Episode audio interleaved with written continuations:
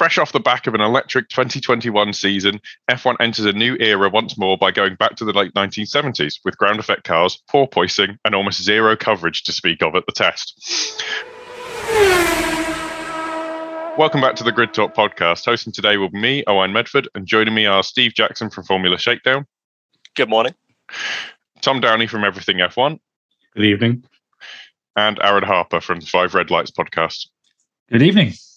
Today we'll be sort of reacting and analysing the first pre-season test of 2022, uh, formerly named the pre-season session, so they don't have to cover it with the TV at the Circuit de Catalunya. So be sure to like our Facebook page and subscribe to our YouTube channel, Formula One Grid Talk, and then ring the bell icon so you're up, like, notified of future shows going forward, particularly what promises to be quite an exciting season. My plan for the episode really is to go sort of through from uh, in constructors constructors winning order uh, from last year and I'm completely disregarding times because I don't care because they mean nothing and you can't really get anything out of them. And even if they did, they're all within about three seconds of each other right now, which I'm sure setup will uh, sort out by the time we're actually turning a wheel in anger.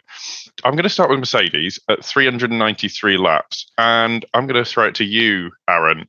I don't know how much of you've seen of the test, but it's sort of quite, you know, bearing in mind that Mercedes didn't seem to sort of get too many laps in over the three laps. They've got the sort of second highest lap figure. I don't know if you noticed that, but do you think it's sort of I don't know. Do you think it's it's happy running for the for the Silver Arrows, or do you think there's there's more to do? Bearing in mind their car looks quite underdeveloped in comparison to some of the others.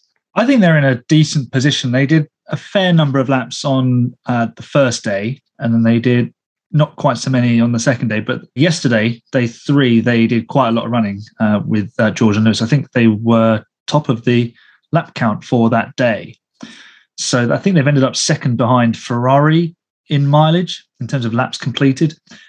So I think they'll be fairly happy with what they've done. I mean, the car compared to some of the others does look fairly undeveloped, but then there is something to be said for sort of understanding your initial baseline. So where they think the car should be in terms of its development and what they've actually designed and then they'll know the correct avenue to to go down because there's no point throwing stuff on it now and not really understanding what's influencing what and con- considering we haven't had ground effect cars since well n- none of us were here last time they had ground effect cars. There's a lot to learn. So obviously the, the porpoising issue is something that they've got to get a hold of and that's just all the teams as well but in terms of Mercedes, I think they looked good. They ran mostly long on the first day. They did a little bit of work in terms of setup changes the second day from what I saw. And they were one of the few teams to do a proper long run in the wet on uh, Friday, which could actually bear, bear some fruit for them if there's a wet race early in the season because they'll understand their car pretty well in that respect. But really, it's, it's just about getting laps under the driver's belt and obviously settling George into the team, even though he's not that new a face. So I think they're in a decent position, and they're not eight-time world champions for no reason. So I I trust them to know what they're doing. Yeah, absolutely. Uh, it seems like Mercedes can probably engineer their way out of the uh, the porpoising problem. Apparently, they are one of the worst. Uh, you know, eyewitnesses are saying that they're one of the worst affected. But as has been said, Mercedes are quite good with suspension. I'm sure they'll work it out. Now, we've got the Red Bull next, Steve. Uh, 358 laps, 206 for Max Verstappen, and 152 for Sergio Perez. That was stopped short a bit by a gearbox issue. But, sort of, what are your thoughts maybe on how sort of how aggressive some of the parts of the Red Bull look, particularly in comparison to the Mercedes. It almost looks like Red Bull, even though they pushed so hard last year, have, have managed to, to sort of really maximize the regulations as far as we can tell. Yeah, it's almost like they've uh, they eh, well Red Bull and Mercedes have looked at opposite ends of the spectrum when it comes to testing the the the grey areas that they can exploit. There's not so many of them this year, but the Red Bull just looks um, it's a typical, very aggressive Adrian Newey design. It's very uncompromising, and he's well known for designing cars that are sort of designed to go very, very quickly and not be uh, not not be unfavorable to drive, but just just you know require a, a, fairly particular sort of driving style, which is where I think Max comes in. Uh, I mean, besides Checo's gearbox problem, I think they had a relatively hassle-free three days of not testing testing. I don't know what we're calling this, um, but it sounds like they got through their run plan and that they're they're, they're quite happy with what they've sounds, found so far. Um, from what I understand, they are bringing a fairly revised package to Bahrain for the actual test. So I'd be interested to see what that entails. They may it may have been something that they weren't sort of planning on doing until they saw what other teams are doing, and they they may have noticed a couple of things that they've possibly missed. It, it is possible that they want to try. So, one thing that I did notice with the with the Red Bull in terms of the very limited footage that we've seen, I think this the, I think this applies for most cars anyway, but for the Red Bull especially, it moves around a lot, especially in a couple of the high speed shots I saw of it. It sort of describe it maybe as a wee bit oversteering, and whether that's them trying to get around the porpoising issue with slightly different suspension stiffness or whatever it may be, um, I'm not too sure. But it, it's it looks it's going to be quite fun to watch. I think if that's uh, if that's the sort of movement we can expect with these cars at high speed. But yeah, like there's not really been any major complaints out of uh, out of out of the Red Bull camp. Max seems pretty content with the whole thing. Checo didn't really have any complaints. I'm not concerned at all about the gearbox issue because this is testing or well it's not testing but it is so really you'd expect teams to have these sort of interruptions in their run plan. Not interruptions to the level that like Haas and uh, well Haas and Alfa Romeo had, but there will be sort of contingencies in there just in case something goes slightly wrong. So yeah, at this stage, it's they I think they completed something in the region of 350 odd laps, 358. So yeah, they've had plenty of running, and I'm more curious to see what that car looks like at Bahrain because I think that might be more representative of what they actually plan on running in the first few races. Uh, yeah, hundred percent. But yeah, it looks. It, we're, sort of seeing changes that the team's having to make, bearing in mind, you know, the, the we've got some phenomena that we're not we haven't seen in a, in a long, long time. Speaking of phenomena that we haven't seen in a long, long time, Tom, is Ferrari with topping the uh, topping the mileage charts with 439 laps. That's a good something like 10% over over the next sort of next nearest uh, Mercedes. It, it kind of looks like the Scuderia are serious this year. Like it, it almost looks like a reversal of 2009 when we had those big changes where they've kind of obviously they haven't had to do a title fight and, and they've been able to really focus on this car. It's looking good for them, isn't it? Yeah, and I think this sort of ties on to the progress they're making in 2021 because 2021 was very much the sort of the year of the rebuild of Ferrari, and so obviously because we knew we had these regulation changes coming up for this upcoming season. I think much like some of the other teams on the grid, they focus a lot of their attention onto the development of this year's car because whilst there's obviously the aerodynamic side of it, Ferrari have had to effectively make up or find that um, that power deficit they lost in power unit. Plus obviously it's going to be packaged differently because it's a different you know, you know the, the cars are so much so inherently different this year. But the prom oh sorry the initial signs are quite promising. And you know i'm i'm not particularly a ferrari fan. You all know i'm a max verstappen red bull fan and, and a quite a big mclaren fan. I would like to see ferrari have a proper proper fight back at the top. We saw glimpses of it last year, and I, I for one, was certainly very, very much underestimating them or under underpraising them last year.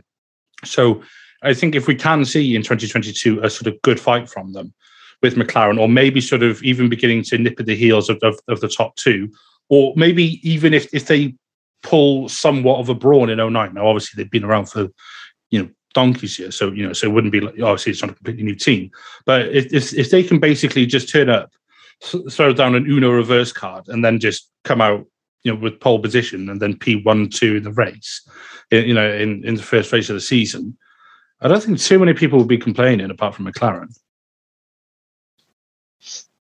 Yeah. Um it's it's kind of it's it almost looks it looks like a Ferrari resurgence of the nineties, both with the uh, with delivery of the car uh, and the performance is actually quite promising and potentially a little scary depending on uh, what what color team gear you wear. You know, the other the other side of the uh, sorry, the other team that was uh, really affected by 2008 was McLaren. They're uh, they're next up. The 365 laps, uh, Aaron. Bearing in mind, like, is that is that good enough? Is sort of has has their testing performance been been good enough to sort of warrant any sort of hope for the season. Like they, they, they need to be moving forward. They missed out on fourth in the championship last year. Uh, sorry, uh, third in the championship last year. Is this the step that takes them forward? Well, that's what we're all hoping for, and obviously we want McLaren and Ferrari to join the the two at the top and make it a bit of a bit more of a four way scrap, which would be incredibly interesting. But I think it's been a successful test for McLaren because if you think back a few years, they were barely getting down to the end of the pit lane with the older uh, GP2 engine, and then they had the Renault, which was slightly underpowered.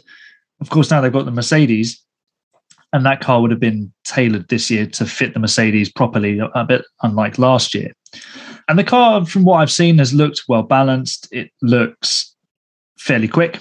They look in somewhat of the same order as last year. And obviously, McLaren topped the first day of testing with Lando. Obviously, we can't really look into times too much.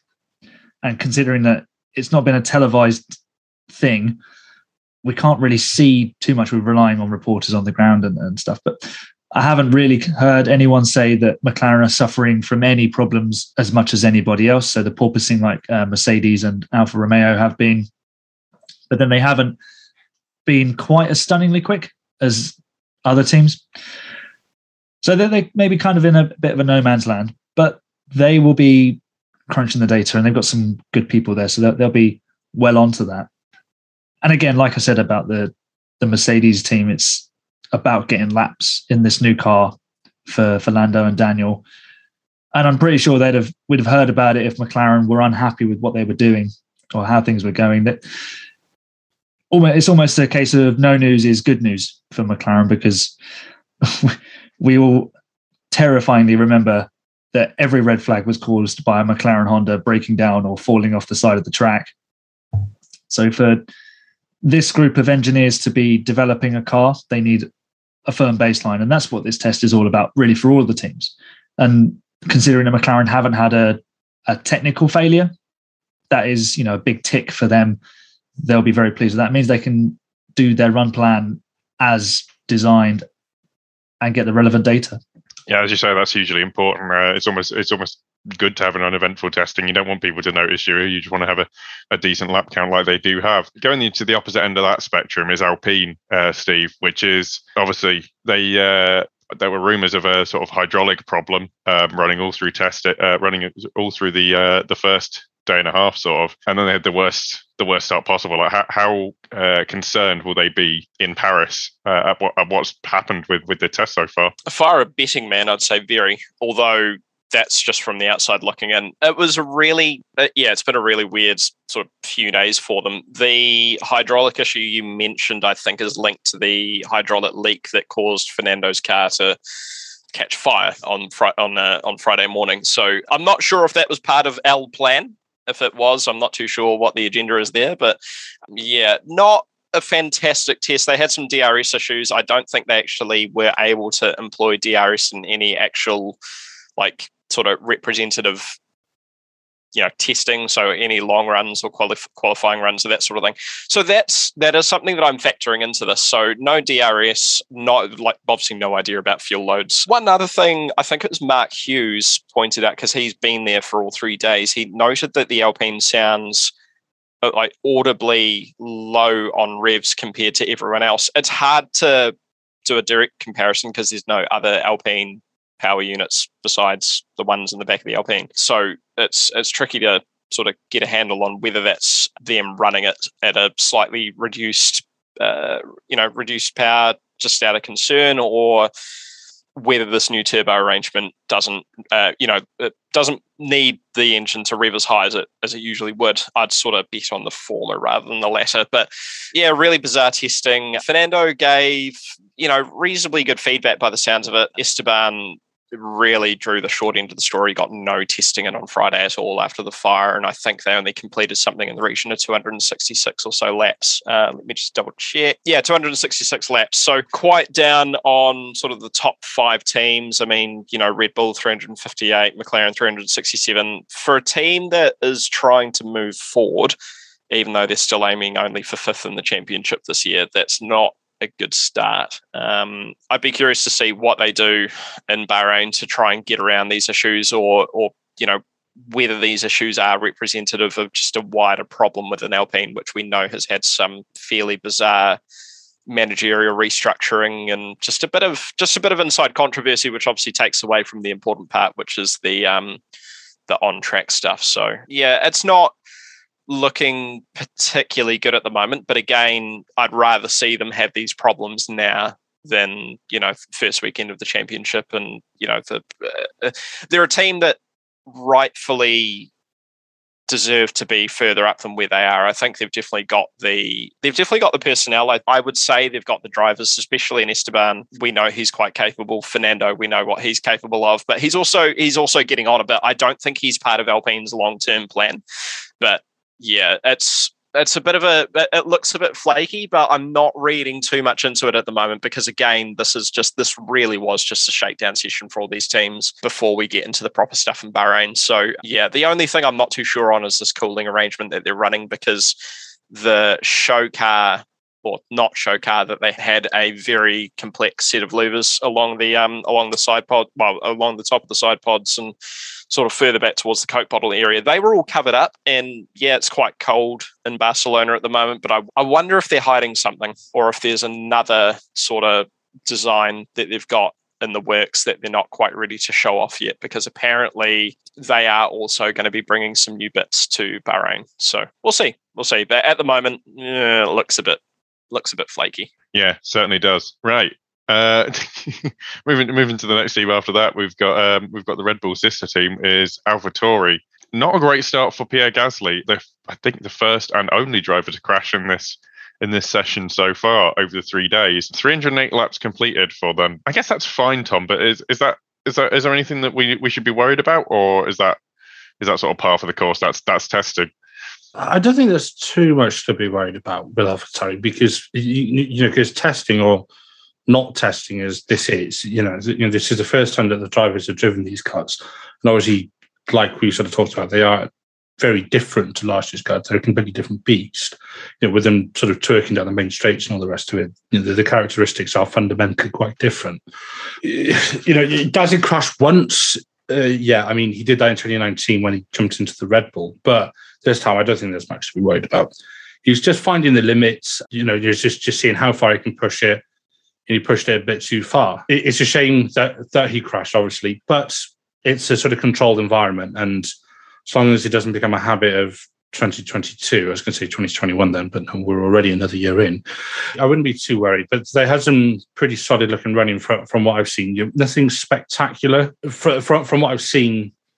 They're just going to sort of go about doing what you know, doing AlphaTauri bits, where they just you know, where they sort of just go around with with sort of good efficiency or the rest of it. They sort of seem to have taken over the, the void left by Force India, where they seem to sort of do better than they should for, for a team of their size. I know they're Red Bull sort, you know, quote unquote backed, but it's not like they've got the resources of, of, of the main team, is it? Let's be fair. So you, you know, so so seeing sort of Gasly and Tsunoda pushing the car like they do. Testing is looking promising. And did, did you see Tsunoda came out? I, th- I think I saw it earlier. I don't know how recently it was actually posted, but he said he reckons Franz Tost was fitter than him last year.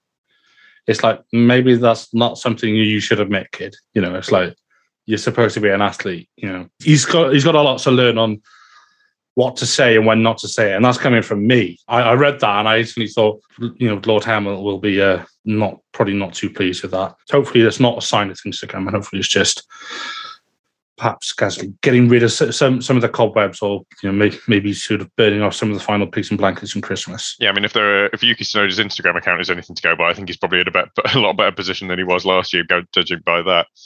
Also, I love the I love the use of twerking in uh, twerking instead of porpoising. That's like uh, that's that's a Formula One for the Vine generation, that is. After that, we've got the team that did one of the teams that did no afternoon running on Friday, Aston Martin. 296 laps is pretty respectable. It's pretty respectable, bearing in mind the amount of running they actually had, Aaron, isn't it? Yeah, that's uh, a bit more than maybe they would have hoped for, considering they missed an entire afternoon uh, after Seb's oil leak. Although we did see uh, fireman Seb make a return, which was pretty cool. Again, it was a fairly quiet sort of test for for uh, Aston Martin. Vettel was fifth fastest for what it's worth. No, uh, that's sixth fastest for what it's worth on day one and day two. Actually, just checking my notes. Uh, and then Friday he was uh, fifth fastest. So there is seemingly some pace in the car. Of course, they had the oil leak. So I mean, that that's beneficial because you, you need something to go wrong because then you can get across how to fix it and uh, just your, your processes for that because the Mercedes engine has been repackaged for this year and that is quite important. But yeah, the car looks good on track. It looks better with the the the light green stripe than it does with the pink. I think they're about where they were last year. But again, like with uh, McLaren, there's not been too much going on. So first of all, you can't read too much into the first test anyway, because they're all sussing out their new machines and anything you do find, you're going to be trying to cover up and sort of keep a wrap on things. But also, they're, just trying to work out what they've got, and they've got to build a, a platform of what they're doing. And you know, in the end, they're, they're free, they're freestyling it, unlike uh, Lawrence Stroll's speeches, which are completely scripted. So it's not all doom and gloom for Aston Martin, and I think we'd have heard again if if there was something going wrong, but maybe they're all just playing coy, and everyone just wants to keep their cards close to their chest. I think Aston Martin are one to look out for though, because it, just I just have a feeling that they've got something right. That this car, it it looks good, so I'm really hoping it is good. Yeah, with the Aston Martin, it's almost like uh, if they gave points out for the livery, we'd uh, we'd have them winning the championship. Speaking of cars that look good, we've got the Williams. I personally am a little concerned, Steve, because it's 274 laps, which is the fourth lowest of any of the teams. And as far as I can tell, Williams didn't seem to have any issues, any technical issues, any crashes, or anything like that. Is this just you know, is this a case of them getting everything done very efficiently, or is it just that they couldn't run the car at all? I've got a completely different completed laps figure to you. oh, do you know what? I've got 347. Well, that's even better. So uh, I might. I don't, oh, 347 for Will. I, yeah. Hmm. I don't know. Well, um, we'll hold, split hold it down on. the middle. uh, hold on, hold on. I'll borrow it. Hold on. I'll go find it. I'll go find it. Carry on. no worries. Firstly, no, no, oh, I don't know where I got that. I think the race must be wrong then, because uh... it might be it might be day two figures that they've got there. May well be. They've done yeah. that, they've done that before, but that's fine. Well, firstly, I just want to say a big, big old "I told you so" regarding the side pods. That's exactly what they're doing, I reckon. So, if you didn't listen to last episode when we were talking about the second lot of car reveals, we had a bit of a chat around the side pods on the Williams and just the mysterious fact that we didn't see any sort of rear or side on shots. And there was a very blurry photo of the Williams with some holes in the side pods there there are indeed dim holes, and I think they're doing exactly what I thought, which is actually sending very deliberate air down onto the uh, upper floor and uh, probably under the beam wing, I'd say, because they want to avoid sort of hot air or dirty air going through there. But yeah, like it's been a pretty tidy run plan for them. Both Alex and Nick seem quite happy. They were actually on to performance optimizations by day two, which is really good. So they obviously got the car properly dialed in day one. Obviously, the porpoising effect hit them just as much as it did everyone else. I don't think it was too bad for Williams, but that'll be more down to uh, suspension particulars and that sort of thing. I think the porpoising issue is actually affecting cars with pull rod front more so than cars with pushrod front. That was just something I did notice in general. You know, the especially the Red Bull, it looked pretty horrendous at one point. and I think on the Ferrari as well, although that might be pushrod, so I probably don't know what I'm talking about.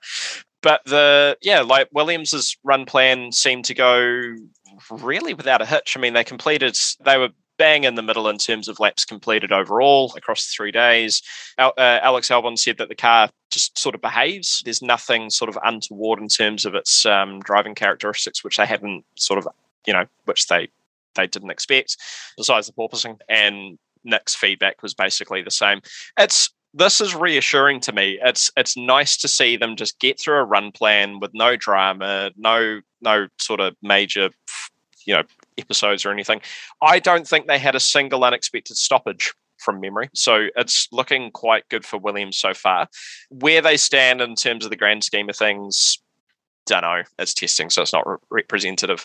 Um, they were on, I mean, everyone on day three was doing what looked to be qualifying simulations, but they were always backing off in third sector just to, you know, hide any sort of performance. But Williams looked um, looked decent. It's definitely better in sort of mid to high speed sections. You know, Barcelona Sector Three is probably the best representation of what cars will perform like in the third, and you know, in slow speed corners, especially through that chicane. Um, and we didn't really get any representative quality runs through there because they all backed off.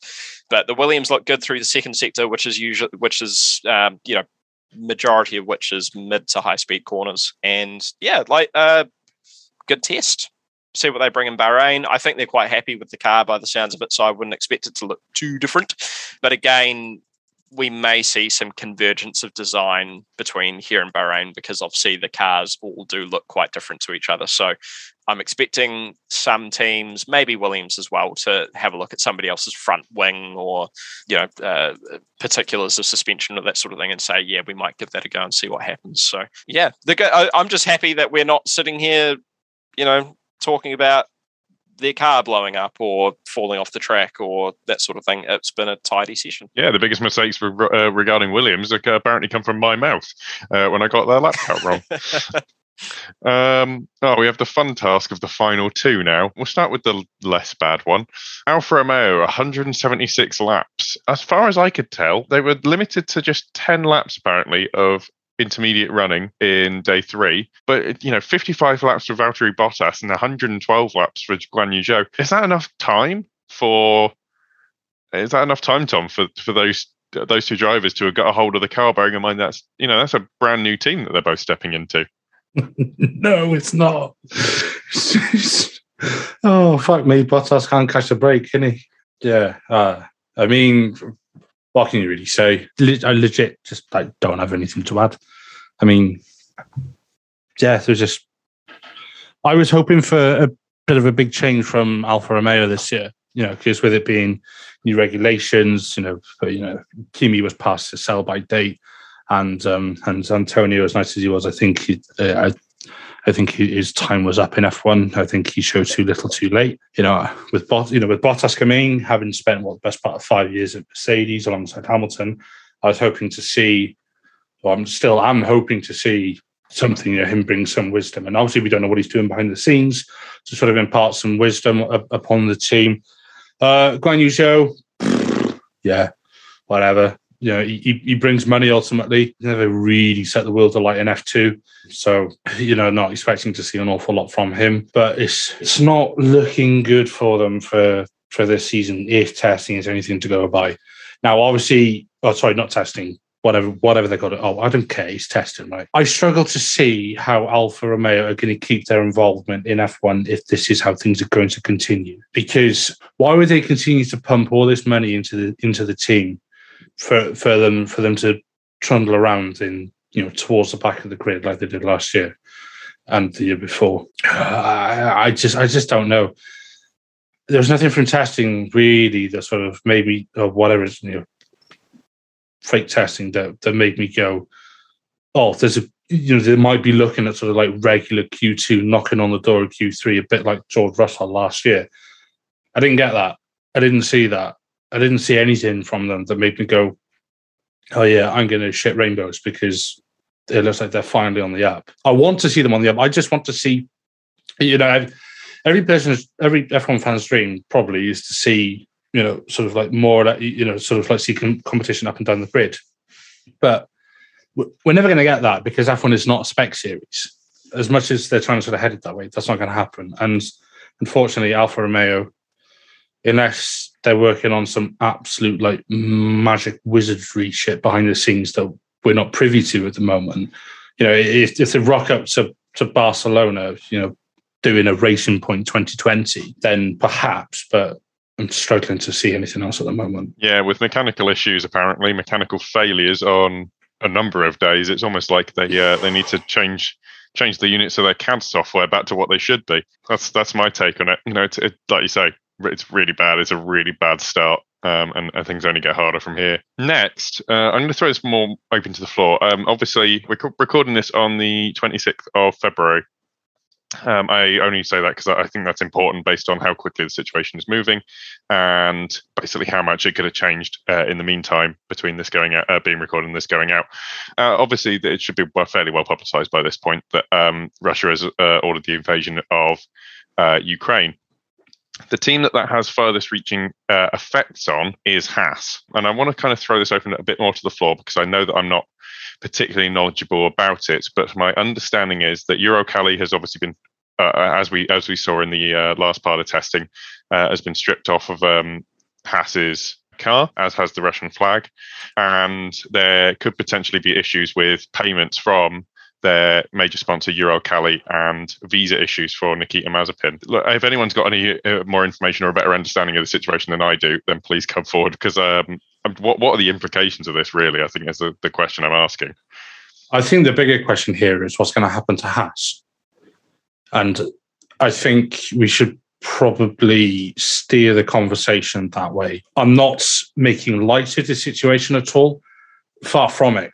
I'm the only reason I say we should steer the conversation away is because I don't want to drag this into a political deluge. And like you said, um, it's a very, very complex and fast evolving situation.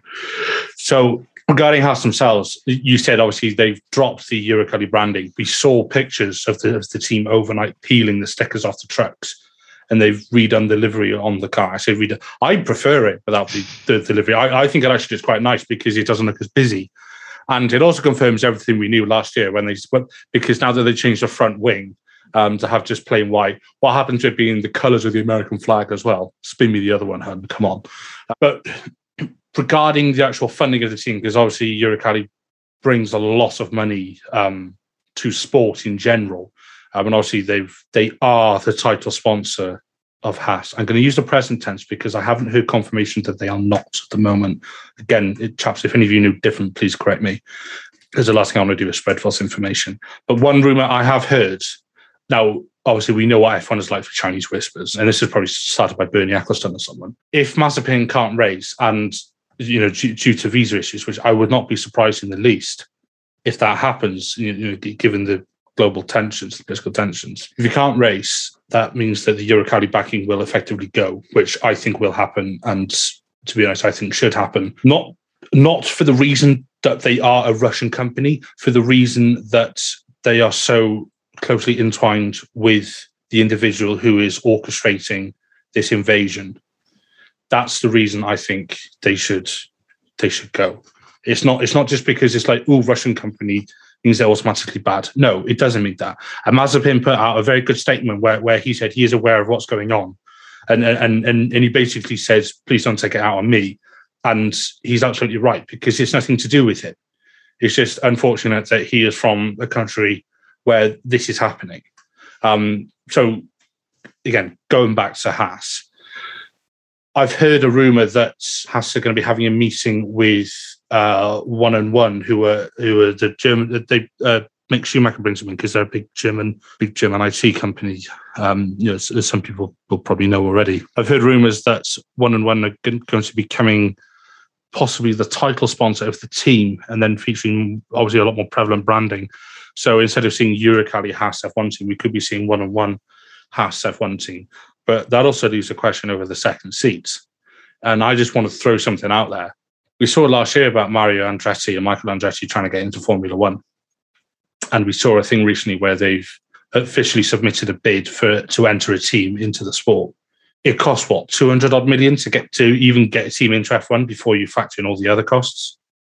Whereas there's an American team here that's already got facilities, it's already got staff, it's already got the infrastructure, it's already got everything you need to run an F1 team, apart from a good second driver and it means he wouldn't have to wait until what 2024 until he uh, until he can enter a team. So if the FIA let him in or not? Yeah, exactly. If the FIA, if the FIA even let him in at all. So wouldn't you know? Could should would Andretti maybe join forces with Gene Haas and then sort of bring Haas to become like the Haas Andretti F1 team? It's quite an um, interesting proposition you, you make there, Tom, and that could be the opportunity that Andretti are looking for because they're, they're, they're staring at this sort of wall trying to get into Formula One. There's a two hundred million dollar entry Barrier. fee, and there's all this other stuff that Formula One just isn't looking for another competitor at the moment. It it could be the open door that they need to sort of barge in and say, "Hi guys, we're here." Um, so it, it is a bit of an opportunity, but I'm not sure I see them taking. I'm not sure I see Gene Haas taking them up on it. Even though, even though uh, the Haas team could probably do with the extra bit of funding, although um, from what I've heard and read, the Uralkali is not that. Well, I say I say not that much uh, of influential backer. Obviously, it's the title sponsor, but they only give maybe 20, 30% of budget, which is about $30 million.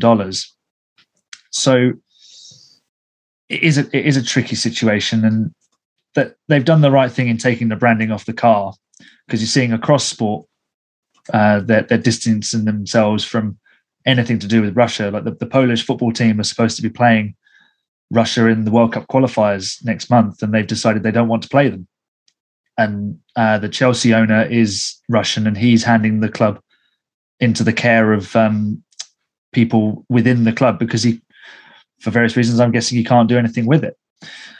So Formula One has to be very careful about how they police this. And if someone sniffs an opportunity, they have to be careful that that doesn't get spun the wrong way, which it, it could do. Um, just with the Andretti buying Haas uh, side of things, um, he's tried to apparently millions of times. And a quote from Michael Andretti directly is, "He's a funny dude, hard to read. He could get sick of it. I don't know." So I'm assuming that's in regard in relation to the um, the multiple attempts to buy the team. As much as I'd like to see Andretti in Formula One, I'd like to see them as a standalone like brand new venture. Um, we've not had that for a very long time, um, just as an aside. But like this year, we're sort of locking in the power unit regulations for the next what three years, four years, Quite a long time. Twenty twenty five, I believe. Yeah, yeah. So next, you know, so after this year, it'll be you know three years of locked in engine regulations. That car currently has a Ferrari power unit.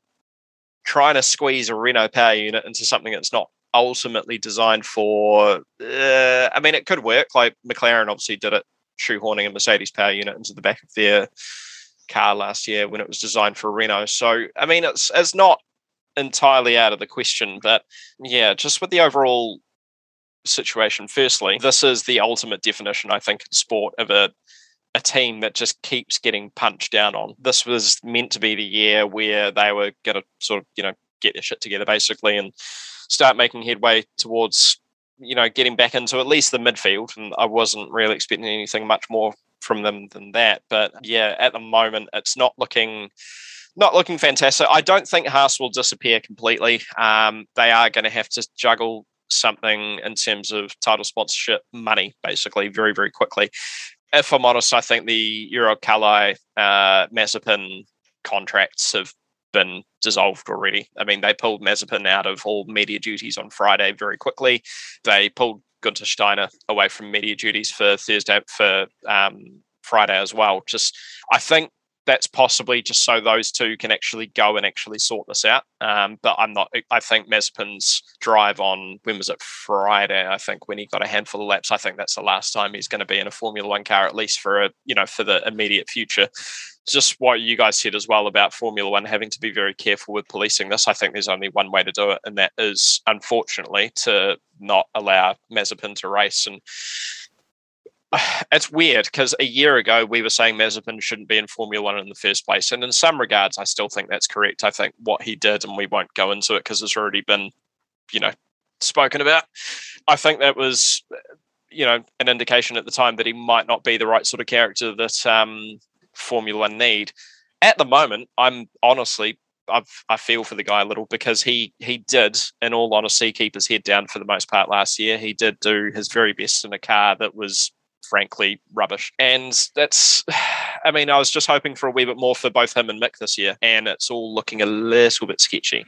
But yeah, I mean, whether one on one, uh, one and one, sorry, step up as a title sponsor, that would be great. One thing I did have pop into my head very briefly is we saw the renders last year of a German flag themed Haas. So it was black with the red and white stripes where the Russian flag was um, on the livery, and that looked great. So there's opportunity for them to do that if uh, if a German company take over as title sponsor.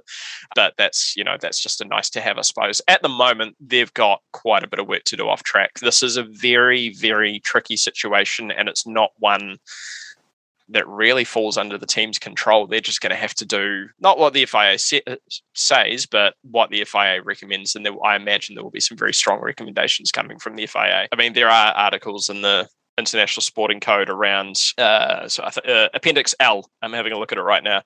International driver's licenses, medical examinations, drivers, equipment, and conduct. Now, the conduct thing isn't really falling on Mazepin directly, but he is a representative of the country that he's from, even though he's technically not allowed to be because of the anti-doping side of things. But um, yeah, this is a this is a really tricky situation. I don't think we've had anything like this before in Formula One. I think last major sort of driver conduct thing was probably Bertrand Gachot when he uh, uh, famously maced a taxi driver in London. But I'm trying to think of any other instance that remotely resembles this in any form of motorsport, and I honestly can't because we have not had two independent sovereign nations uh, at war for a very long time, and it's it's bloody sad. There and is something uh, I can throw in for you, Steve. Sorry to Hmm. interrupt, but I think it was in 1992 in the European Football Championship. I think it was Yugoslavia were supposed to be in the tournament, but then they were at war. Oh, they got yes, they got yeah. thrown out, and Denmark took their place and went on to win the tournament. So we might have a not necessarily getting people thrown out, but when you say about Mazepin not being at fault for any of this, and I think he's handled it pretty much as well as he possibly can do. Yeah. Maybe it's a case of he or the team standing him down almost for his own benefit, because otherwise he's just going to be there in the firing line and people are already negative towards him. So it Well, might be his own benefit to be out of the firing line. and we've seen the toxic side of the Formula One fan base very recently with the Abu Dhabi controversy and that sort of thing. And whilst that was a weird old time, people took that far too, uh, you know, far too extreme. Um, and yeah, you're spot on. I think people could make this very much personal towards Mazepin because that's just what some people do. The tre- the the other side of it, Tom, I think you mentioned regarding the funding, that just simply won't happen. So Russia's been, I think they are now locked out of SWIFT, which is an international transaction service. Um, yeah, I believe so. Yeah, the Hungarians, I think, changed their opinion on it. yeah, yeah. So, I mean, that in itself is going to make any sort of international monetary transfers quite difficult. Um, vast majority of Russian owned accounts offshore from Russia, so with held with European banks and that sort of thing, are being uh, in the process of being frozen or already are. If you're a Russian citizen trying to travel, that's basically impossible now. So you can imagine what it would be like for, um, you know, any sort of team, like not team personnel, but I mean, there may be some Russian team personnel as well who are sort of in the firing line for this, and it's no fault of their own. But that's the that's the thing. At the end of the day, this affects the incomes of what five hundred odd people who really have no choice. The the whole future of the team is a little bit up in the air, although I think they'll be okay provided that they can get some sort of title sponsorship. Yeah, it's weird. It's a really weird time. Yeah, just to sum up, um, I want to take this opportunity. I think, uh, as you guys have said, this isn't Nikita Mazepin's fault that he's kind of, I think, more than likely to lose his seat. But um, as we've said, with the visa issues and things like that, and, and the uh, and the banking issues now, just I think it's important to say to exercise kindness to any Russian people that you may actually know and come across, bearing in mind that as has been shown with the incredible and I, I think very, very brave protests within Russia that we've seen footage of.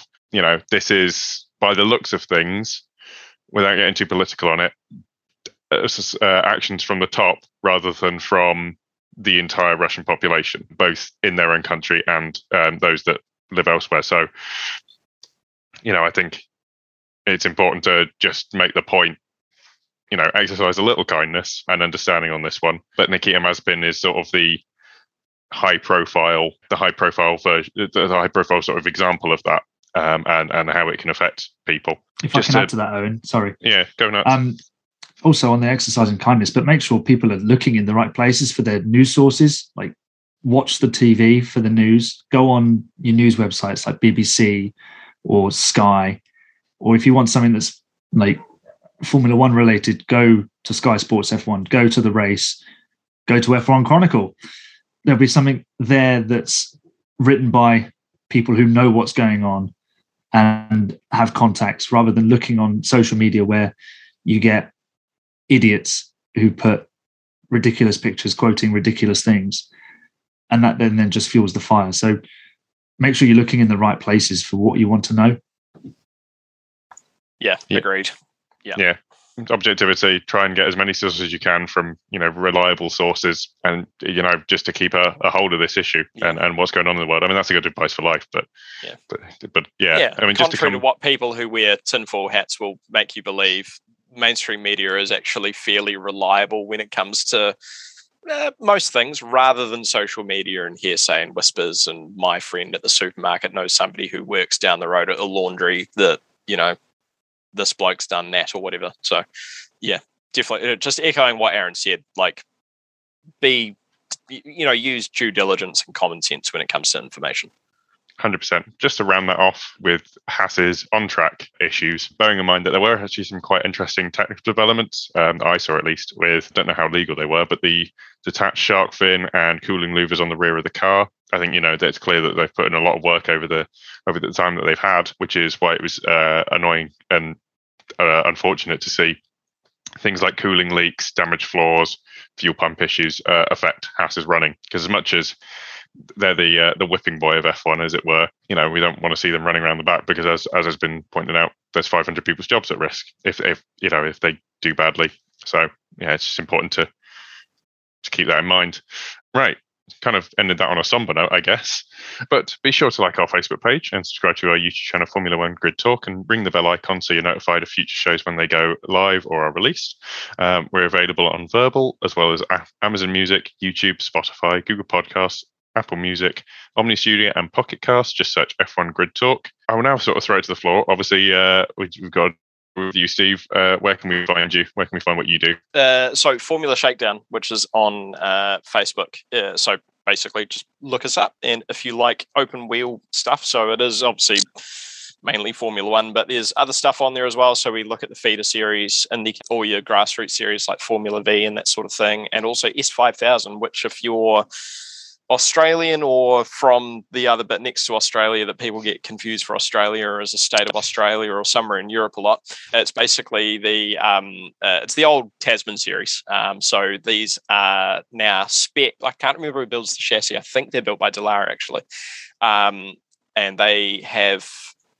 Uh, I don't want to get it wrong. I think it's a Coyote V8 in the back. They sound incredible, and basically, it's a spec open wheel series that's kicked off in Australia.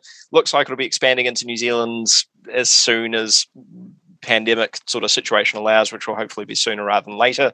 And the race is already uh, also broadcast on uh, on YouTube as well, or you can at least catch highlights. So definitely look that up. But look us up. We're basically designed as a page to uh, or a group to um, to discuss all things open wheel and get away from the um, the toxic side of of motorsport, which um, seems to creep into most social media platforms. So yeah, check us out, and if you like what you see, then join.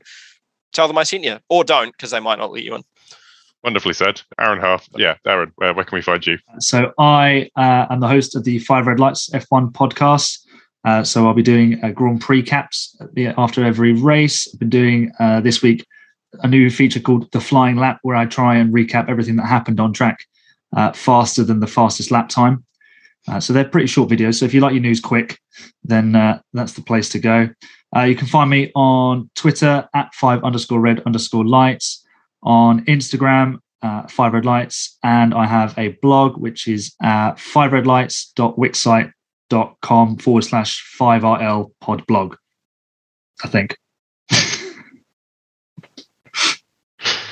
I was going to say that that recap uh, in, in the fastest lap time that sounds quite difficult with someone like well Austria. Yeah, it, it, it, it can be done quickly, but some I think the first time I ran over, but I'm getting better. and Tom, where can we find you? Yeah, so I am part of Everything F1. You can find us on all your social media platforms uh, with handle at join EF1. You know, so that's Twitter, Instagram, Facebook. Uh, we have a, we have a Facebook group as well, which is the Everything F1 Paddock. Uh, we have YouTube channel, which is growing, uh, which is Everything F1. Find us on our websites, everythingf1.com. And also, we have our weekly podcast, which is the Everything F1 podcast, which is on all your favorite podcasting platforms. Thank you very much. And if for some reason you want to hear me talk, but in text form, I do a meme roundup of almost every Grand Prix. We've got almost all of the ones for the 2021 Grand Prix, uh, 21, yeah, 2021 races. A bit lighter, just a bit more of a sort of internet savvy look, I guess. Um, try and take some of the um, conjecture out of it. Uh, and just laugh at both sides of the, uh, the particular arguments that happen to be going down in Formula One this week. So, yeah, that's available on sportlightpro.com uh, and check out obviously all the other Formula One content we've got on there. So, as uh, with regards to the podcast, we've got a large back catalogue of shows. Uh, it's over 160 five, I want to say. Yeah, 165 episodes now, including interviews with Mario Isola with Pirelli. Apparently, they're very happy with their, their new tyres. Apparently, the new tyres are very, very promising, um, as well as retrospective pieces on Tiregate and Senna. And if you're still stuck for, to, uh, for what to do between shows, check out our subreddit F1 Grid Talk to give us suggestions for what we can do to improve the show, and perhaps su- subscribe to our Patreon for Mike's, bike, uh, Mike's bikes, Mike's lights, and better recording equipment for our presenters. Uh, thank you very much for watching and goodbye.